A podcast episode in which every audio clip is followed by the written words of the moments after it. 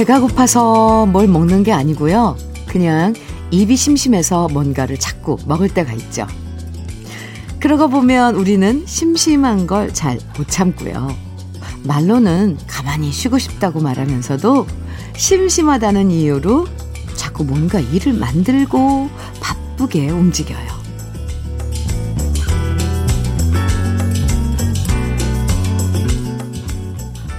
남들이 나를 피곤하게 만드는 것도 있지만요. 내가 나를 피곤하게 만들 때 참 많죠? 심심한 맛도 먹다 보면 담백해서 좋아지고요. 가끔씩은 심심한 시간도 나에게 집중할 수 있어서 좋아요. 차분하고 조금은 심심하게 지난 한 달 돌아봐도 좋은 11월의 마지막 월요일 주현미의 러브레터예요. '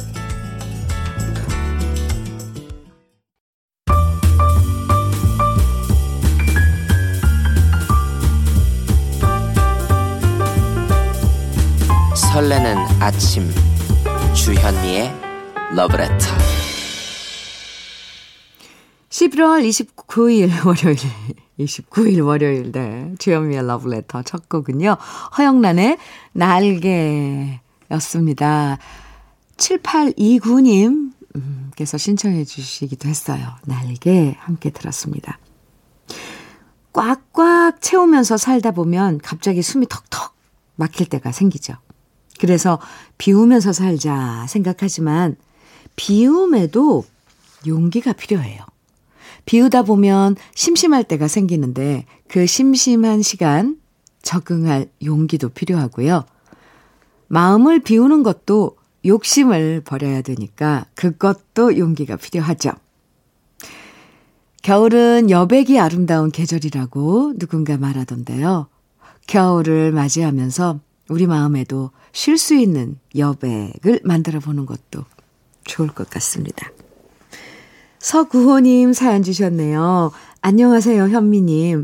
얼마 전 저의 손윗동서 되시는 형님께서 환갑을 맞으셨습니다.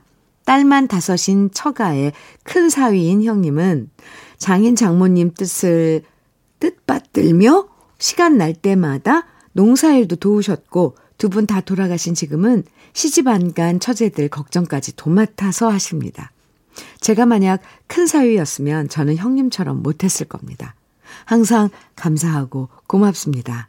다시 한번 생신 축하드리고 오래오래 건강하고 행복하게 저희 곁에 계셔 주시길 바라는 마음에 방송에 글을 써봅니다. 하시면서 서구호님 이렇게 사연 주셨는데요. 오, 이 우애가 참 돈독하시네요. 네. 손윗동서 형님께, 음, 환갑을 맞으신, 네. 저도 축하드릴게요. 혈행건강 교환권 형님께 선물해 드려, 드리셔도 좋을 것 같습니다. 서구호님, 네, 사연 감사합니다. 김윤숙님, 김정수와 급행열차에 내 마음 당신 곁으로 정해주셨어요. 그리고 배금희님께서는 이진관의 오늘처럼 청해 주셨고요. 두 곡 이어드려요. 김정수와 급행열차의 내 마음 당신 곁으로 이진관의 오늘처럼 두 곡 여러분의 신청곡으로 들어봤습니다. KBS 해피 FM 주현미의 러브레터 함께하고 계세요. 이철구님 사연입니다. 현민우님, 제가 아는 형님이 결혼 기념일을 깜빡 잊어버리는 바람에 형수님이 입이 대빨 나오셔서 입이 대빨 나오셔서 며칠째 냉전 중이시래요. 어떻게 해야 하냐고 제게 묻는데 저도 잘 모르겠습니다. 조언 좀 해주세요. 아, 깜빡 잊어버린, 참. 근데, 예, 결혼, 결혼 기념일을 잊어버리면 좀 이건 큰 실수인데요. 둘이 같이 결혼했으니까 저는 그래요. 참 이런 분들은 아유 참 사랑을 많이 받으시는구나. 아 누가 챙겨줘야지. 근데 이 통상적으로 남편이 사실 부인을 챙겨주는 이, 이게 우리 그 통상적인 그런 그 어, 분위기잖아요. 근데 저는 한편으론 어 음, 부인 되는 입장에서도 오늘 결혼 기념일인데 뭐, 이렇게 얘기해도 좋을 것 같은데? 아직은 그게 좀 아닌가요? 아니, 저도 잘 모르겠습니다. 사실 저도, 음, 아, 결혼 기념일을 남편이 예, 우리 애들 아빠가 잊어버리고 그냥 지났다면 엄청 서운할 것 같네요. 조언, 해드릴 조언이 없습니다. 싫습니다. 네. 죄송해요. 네. 박진아님 사연입니다. 현미 언니, 아들이 떡볶이 해달래서 떡국떡이 많길래 이걸로 만들어줬거든요. 그런데 아들이 보자마자 이게 왜 떡볶이냐며 길쭉한 떡볶이 먹고 싶다며 징징대길래, 에휴, 그럼 먹지 마! 소리 질렀네요. 그럼 먹지 마! 아유, 불같이 화내는 제게 그분이 온 걸까요? 갱년기라는 그분. 에휴, 요즘 많이 덥긴 하던데, 저도 왜 이런지 모르겠어요. 어, 막, 막, 갑자기 가만히 있다가 훅 열이 나는 거죠. 더워지죠. 갱년기 맞아요. 근데 이건 철없는 아드님이 때를 썼네요. 아니, 그 떡국떡으로 만든 떡볶이가 얼마나 맛있는데요. 쫀득쫀득하고 얇아서 한 번만 먹어보라고 해보지 그랬어요. 징징대기는 엄마가 어떻게 해준 건데? 음, 박진아님. 네. 불같이 화낸 건 조금, 좀 그렇다고 쳐도, 징징댄 그 꼬맹이 녀석도, 에이그, 서운하네요. 박진아님, 햄프시드 오일, 네, 건강 챙기시라고 보내드릴게요. 네. 이게 갱년기면 몸도 마음도 되게 힘들어요. 그걸 딱 인정하고, 아, 그렇구나. 이렇게 지내는 거예요. 힘내요. 6926님, 하수영의 아내에게 바치는 노래. 그리고 오영미님, 8032님, 이은아의 누군가를 사랑할 때 청해주셨어요. 두 곡 같이 들어요.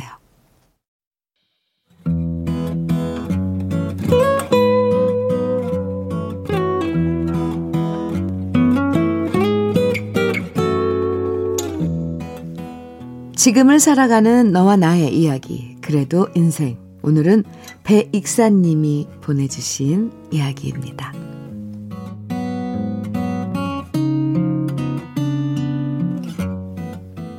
아들이 군에 입대할 때 다른 집은 엄마들이 눈물, 콧물 다 흘리며 훈련소 앞까지 바래다 준다고 하던데 우리 아내는 달랐습니다. 갑자기 아내가 아팠고 아내는 군대 가는 아들한테 덤덤하게 잘 다녀와라. 밥 잘 먹고 씩씩하게 다시 보자. 인사를 건넸죠. 평소에도 우리 아내는 스타일이 대장부 스타일입니다. 밥 먹어라 쫓아다니지도 않고요. 배고프면 먹고 안 먹으면 말고 하는 통 큰 스타일이죠. 그렇게 훈련소에서의 기간이 끝 지나고 드디어 아들한테 전화가 걸려왔습니다. 누가 알려주더라고요. 이러이러한 번호가 전화기에 뜨면 그것이 훈련소 번호일 수 있으니까 녹음 준비하고 적어두었던 할 말의 내용을 빨리 얘기하라고요. 겨우 5분 정도밖에 전화 통화 시간이 주어지지 않기 때문에 자칫 잘못하면 별 얘기도 못하고 끊어질 수 있다고요. 그 얘기를 듣고 마음의 준비를 하고 있었는데 세상 일이 마음 먹은 대로 되지 않더라고요. 그만 무심결에 전화를 받았다가 아들의 목소리가 들리니까 저도 당황하게 되더라고요. 그래서 저도 모르게 큰 소리로 아, 아들! 아들! 여보, 우리 아들이야! 이러면서 고래고래 소리를 질러댔건만. 아내는 두통약을 먹고 드르렁, 드르렁 코를 골아대면서 자는 겁니다. 여보야, 일어나! 아들 전화야! 하며 다시 한번 소리를 질러대도 잠에서 깨지 않는 아내. 결국 아들은 말하더군요. 아빠, 저 그만 끊어야 돼요. 뒤에 사람들이 많이 기다리고 있어서요. 그제서야 정신을 차린 저는 아들한테 훈련소에서 맞지 말고 착하게 굴어야 된다. 오, 밥은 맛있냐? 이것저것 대충 질문을 했는데요. 아들은, 아빠, 군대 밥 짱 맛있어요. 엄마가 해주시던 것만큼은 못하지만 완전 제 스타일이에요. 하하하. 충성! 이러면서 우리의 전화는 끊어졌습니다. 그리고 그제서야 든 생각. 아, 녹음을 못했구나. 아내가 알면 난리가 날 텐데 하는 거였습니다. 그래서 아들한테 전화 온 걸 말할까 말까 그냥 모른 척 할까 하다가 결국 아내한테 말했습니다. 당신 자는 동안 아들 전화 왔었다고요. 군대 밥 맛있다고 잘 지낸대 라고 소식을 전해줬더니 아내가 도끼 눈을 뜨고선 묻더군요. 녹음은? 아내가 무서웠지만 너무 당황해서 녹음을 못했다. 이실직고를 했더니 아내가 노려보는데 너무 무서웠습니다. 그 눈빛은 으이그 이 멍청한 사람아 라고 말하는 것 같았습니다. 그래서 저는 아내한테 살살 빌었네요. 다음엔 내가 꼭 녹음해 둘게. 그리고 당신 좋아하는 김치볶음밥 내가 지금 만들어 줄게. 화 풀어라. 응? 그제서야 겨우 표정을 푸는 아내. 현민우님, 저 이렇게 삽니다. 남들 눈엔 아내한테 꽉 잡혀 사는 것 같지만요. 그래도 이젠 익숙해져서 이게 더 편하네요. 아무쪼록 우리 아들 훈련소에서 밥 잘 먹고 건강하게 지내길 바랍니다. 주현미의 러브레터. 오늘 그래도 인생에 이어서 들으신 노래는 정훈이 김태와 부부죠. 어, 함께 부른 우리는 하나였습니다. 배익사님, 참 알콩달콩 사시네요. 배익사님이 진짜 애교 많은 남편이신 것 같아요. 아이고. 그리고 아드님 군대 보내놓고 첫 통화할 때 당연히 정신없죠. 반가운 마음이 앞서니까 또 전화 왔다고 막 옆에 있는 자고 있는 부인 깨워야 되니까 얘기하느라 바빠서 녹음할 정신이 어디 있겠어요. 아마 다음에 전화 오면 녹음 진짜 잘 해놓으실 것 같습니다. 아드님도 훈련소 생활 잘하고 나올 것 같아요. 오늘 흐뭇한 사연 보내주신 배익사님에겐 고급 명란젓과 화장품 세트 보내드릴게요. 2769님께서 오복의 소녀, 그리고 이원미님께서 손현희의 그대는 바람 청해 주셨어요. 두 곡입니다. 오복의 소녀, 손현희의 그대는 바람 듣고 왔습니다. 주현미의 러브레터 함께하고 계세요. 3797님 사연 주셨는데요. 현미님, 저는 춘천에서 지물포를 운영합니다. 근처에 사는 외손주와 외손녀가 매일 가게에 오는데 저희 매장에 예전 앰프와 턴테이블 그리고 다수의 LP판이 있어 늘 함께 음악을 듣고 있습니다. 외손녀가 오면 항상 주현미 씨의 비 내리는 영동교 그 정을 어이해요가 담긴 주현미 1집 앨범의 곡을 틀어달라고 때 아닌 때를 씁니다. 저는 오늘도 외손녀 한 사람을 위한 DJ가 됩니다. 오, 참고로 외손녀 2019년 5월생입니다. 2019년 5월생이면 이거 지금 몇 살인 거예요? 태어난 지 몇 년 된 거예요? 2019년 5월, 2020년 5월, 2021년 5월. 이제, 네, 이제 2년, 어, 반이 지나고 있는 외손녀. 아유, 귀여워라. 그 녀석이 주현미 1집 앨범을 이렇게 들려달라고 조르는 거예요. 때 아닌 때를 쓰고. 참, 네. 크게 될 아이입니다. 아유, 귀여워라. 외손녀가 좋아할 만한 도너츠 세트 선물로 드리겠습니다. 3797님. 네. 그리고 한 사람을 위한 DJ가 되신다는 그 말, 어, 너무 멋졌어요. 그 턴테이블에 바늘 이렇게 올려놓는 모습도 그려졌고요. 아이, 참. 그 짐을 보엔 사랑이 폴폴 넘칠 것 같습니다. 사연 감사합니다. 7246님, 김혜연의 서울, 대전, 대구, 부산 청해 주셨고요. 3092님, 서주경의 쓰러집니다. 청해 주셨어요. 두 곡 이어드려요. 주현미의 러브레터 1부 끝곡 김희재의 별 그대 들으면서 아, 네, 1부 마치고요. 잠시 후 2부에서 만나요.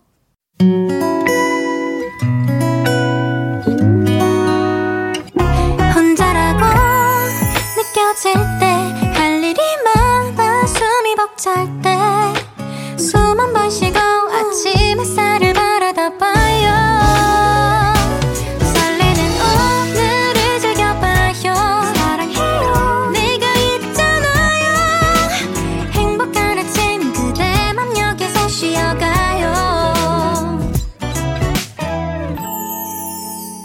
주현미의 Love Letter.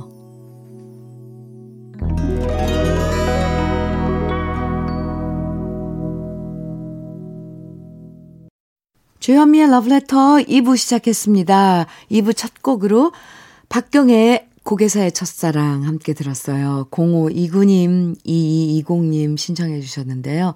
아, 이 노래는 언제 들어도 감동이에요. 네.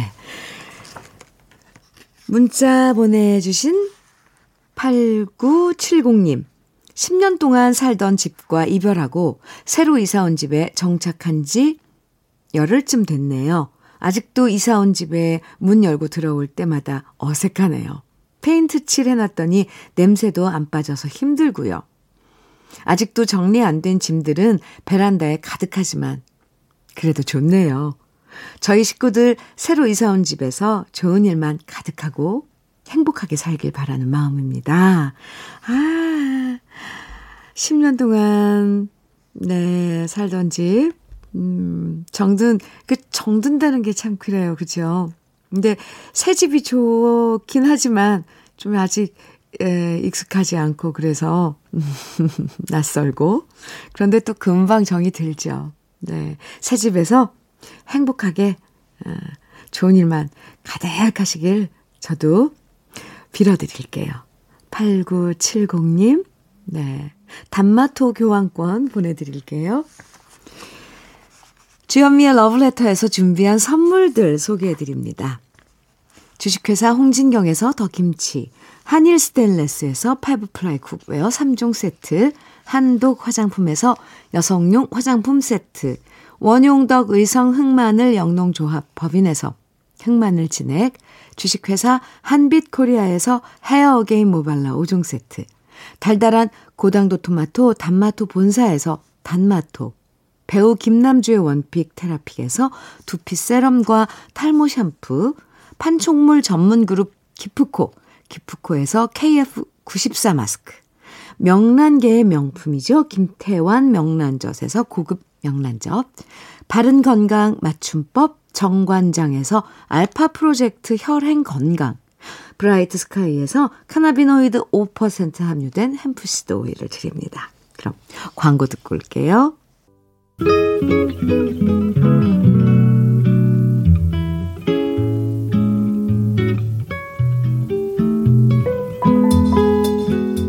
마음에 스며드는 느낌 한 스푼. 오늘은 이영춘 시인의 빈산입니다.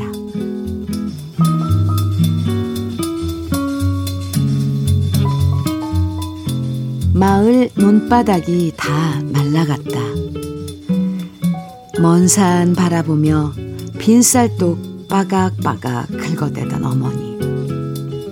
산끈을 중턱엔 뻐꾸기 소리 요란한데 마른 젖 물리고 긴 뻐꾸기 울음소리로 울던 어머니.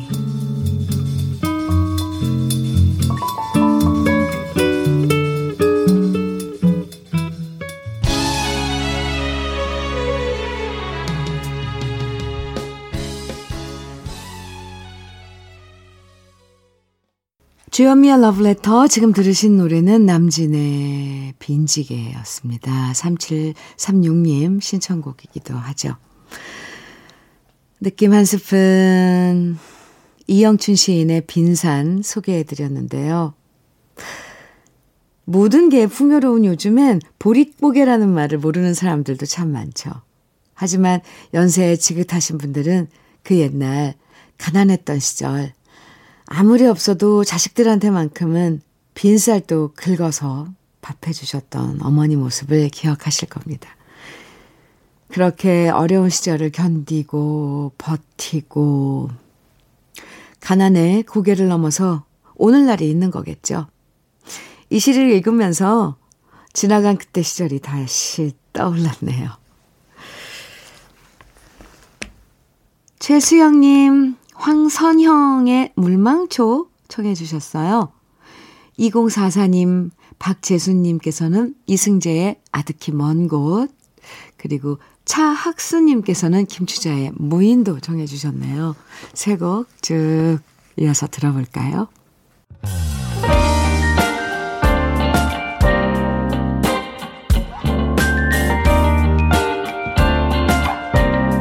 달콤한 아침 주현미의 러브레터 주현미의 러브레터 황선영의 물망초 이승재의 아득히 먼 곳 김추자의 무인도 쭉 듣고 왔습니다. 3512님 사연 주셨네요. 이곳은 장수산 골짜기인데요. 오늘따라 현미님의 목소리가 공기 반, 소리 반입니다. 넓은 사과밭이 따뜻한 기운으로 가득 찹니다. 넓은 과수원에서 혼자 가지치기 하면서 러브레터 듣고 있습니다. 현미님 목소리가 이곳에 참 잘 어울립니다. 아, 장수 사과 유명하죠. 장수산 골짜기에 저는 못 가지만 제 목소리는 같네요. 와, 네. 그나저나 혼자서 가지치기 하신다는데 그 넓은 사과밭에서요. 러브레터가 친구 해드릴 수 있어서 참 좋은데요. 음, 네. 3512님 수고하시고요. 커피 보내드릴게요. 김장식님 사연입니다. 동료가 외근 나갔다 오는 길에 붕어빵을 많이 사와서 한 개씩 주는데 붕어빵 한 마리가 가격으로 치면 얼마 안 되지만 그 마음만은 너무도 크기에 고마운 동료애가 느껴졌답니다. 이런 동료가 있다는 것도 행운이란 생각이 듭니다. 하셨어요. 어, 아휴, 같이 일하는 그 팀 중에 어떤 한 분만 이렇게 좀 부지런하고 이런 마음 있는 분 있으면 같이 일하는 분들이 좋아요. 정말. 네. 그분 참 마음 따뜻한 분이네요. 김장식 씨, 네. 제가 안부 전하더라고 한번, 네. 전해주세요. 선희님께서 한마음에 가슴앓이 청해 주셨어요. 6910님께서는 김원중의 내 사랑은 청해 주셨고요. 두 곡 같이 들을까요?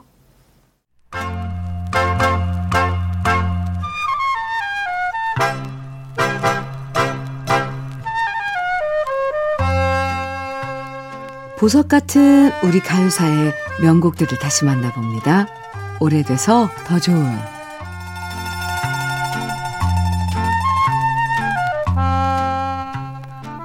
데뷔하자마자 선풍적인 인기를 모으는 가수들이 있죠. 1970년대엔 가수 이상열 씨가 그랬습니다. 17 나이에 데뷔하자마자 아마도 빗물이겠지. 못 잊어서 또 왔네. 난이야. 사랑과 우정. 눈물을 가르쳐 준 여인 등을 히트시키면서 이상열 씨는 1970년대 최고 인기 가수였던 남진 씨와 어깨를 나란히 했고요. 8년 연속 KBS와 MBC의 10대 가수에 뽑히기도 했죠. 서울의 집 한 채 값이 300만에서 500만 원 하던 시절이었는데 그때 이상열 씨는 한 달에 500만 원 이상의 수입을 올렸다고 하니까 어마어마한 인기를 누렸는데요. 20대 젊은 나이에 너무 갑작스럽게 많은 돈을 벌어서였을까요? 이상열 씨는 그만 유흥과 도박에 빠지게 됩니다. 그리고 도박을 벌이는 현장에 경찰이 급습하면서 당시 신문과 방송에는 가수 이상열 낀 억대 도박단 검거라고 대서특필됐고요. 결국 그렇게 이상열 씨는 방송 출연 정지를 당하면서 대중들 앞에서 모습을 감추게 되죠. 하지만 이상열 씨는 도박을 멈추지 못했고 결국 가수 활동으로 번 수억 원을 모두 날린 다음 81년 도망치듯 미국으로 향했는데요. 그런 이상열 씨의 망가진 삶을 다시 일으켜준 것은 미국에서 만난 아내 덕분이었습니다. 아내를 만나고 도박을 끊고 종교 활동을 하면서 분식집 웨이터로 일하게 되는데요. 그러던 어느 날 이주일 씨와 남진 씨가 분식집으로 찾아와서 다시 한국으로 가서 가수로 재기하라는 권유를 했지만 이상열 씨는 정중하게 거절했다고 하죠. 그 후 이상열 씨는 다시 새로운 인생을 살면서 미국에서 광고 에이전트로 성공했고 음반 제작자로 활동하면서 친구였던 가수 조영남 씨의 새 앨범을 제작하기도 했습니다. 정말 그 누구보다도 드라마틱했던 삶을 살았던 주인공이 바로 이상열 씨가 아닐까 싶은데요. 잘못된 길을 걷던 시절도 있었지만 사랑의 힘으로 그 길을, 그 길을 벗어나 복음 성가 가수로의 삶을 살았던 이상열 씨의 노래 중에서 많은 분들이 사랑했던 그 노래 오래돼서 더 좋은 우리 시대의 명곡 남국인 씨 작사 작곡 누가 먼저 말했나 오랜만에 감상해 보시죠. 네, 오래돼서 더 좋은 아, 오늘 이상열의 누가 먼저 말했나 함께 들었습니다. 하, 노래 목소리랑 너무 좋은데, 네.